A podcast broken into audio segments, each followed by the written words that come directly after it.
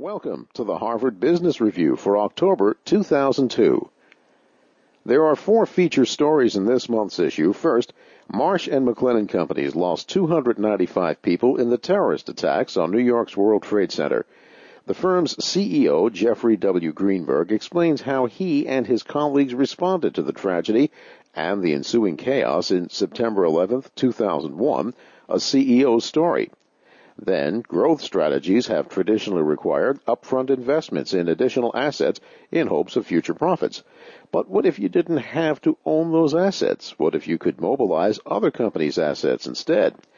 John Hagel explores these options in Levered Growth, expanding sales without sacrificing profits. And finally, there's something wrong with the way most companies are managed today, and it goes deeper than the recent accounting scandals.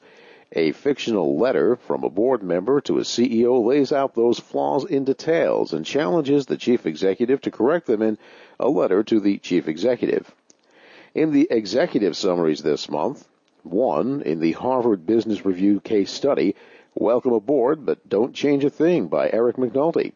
Two, in first person, The Leadership Journey by Leonard D. Schaefer.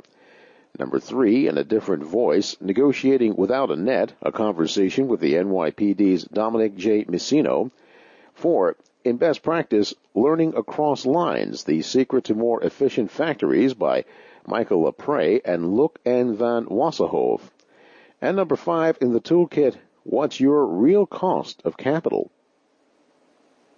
September eleventh, two thousand one, a C E O story.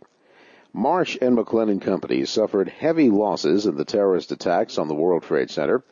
Its C E O describes what it was like to manage through the unimaginable by Jeffrey W. Greenberg. On September eleventh, two thousand one, Marsh and McLennan Companies had one thousand nine hundred eight people working in or visiting our offices in the Twin Towers of the World Trade Center. eight hundred forty-five worked on floors ninety-three to one hundred of One World Trade Center, the floors directly in the path of the first hijacked airliner to hit the buildings.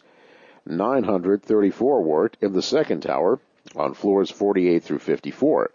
one hundred twenty-nine visited from other offices and had meetings scheduled in the buildings. We also had an employee who was a passenger on one of the planes. These are facts I can tell you with certainty. We have lived with them day and night ever since. What I cannot do is convey the grief we felt that day and the loss that stays with us. As I write this, we are approaching the first anniversary of September eleventh. We have assisted the families of lost colleagues, relocated employees, recaptured data, and restored business capability.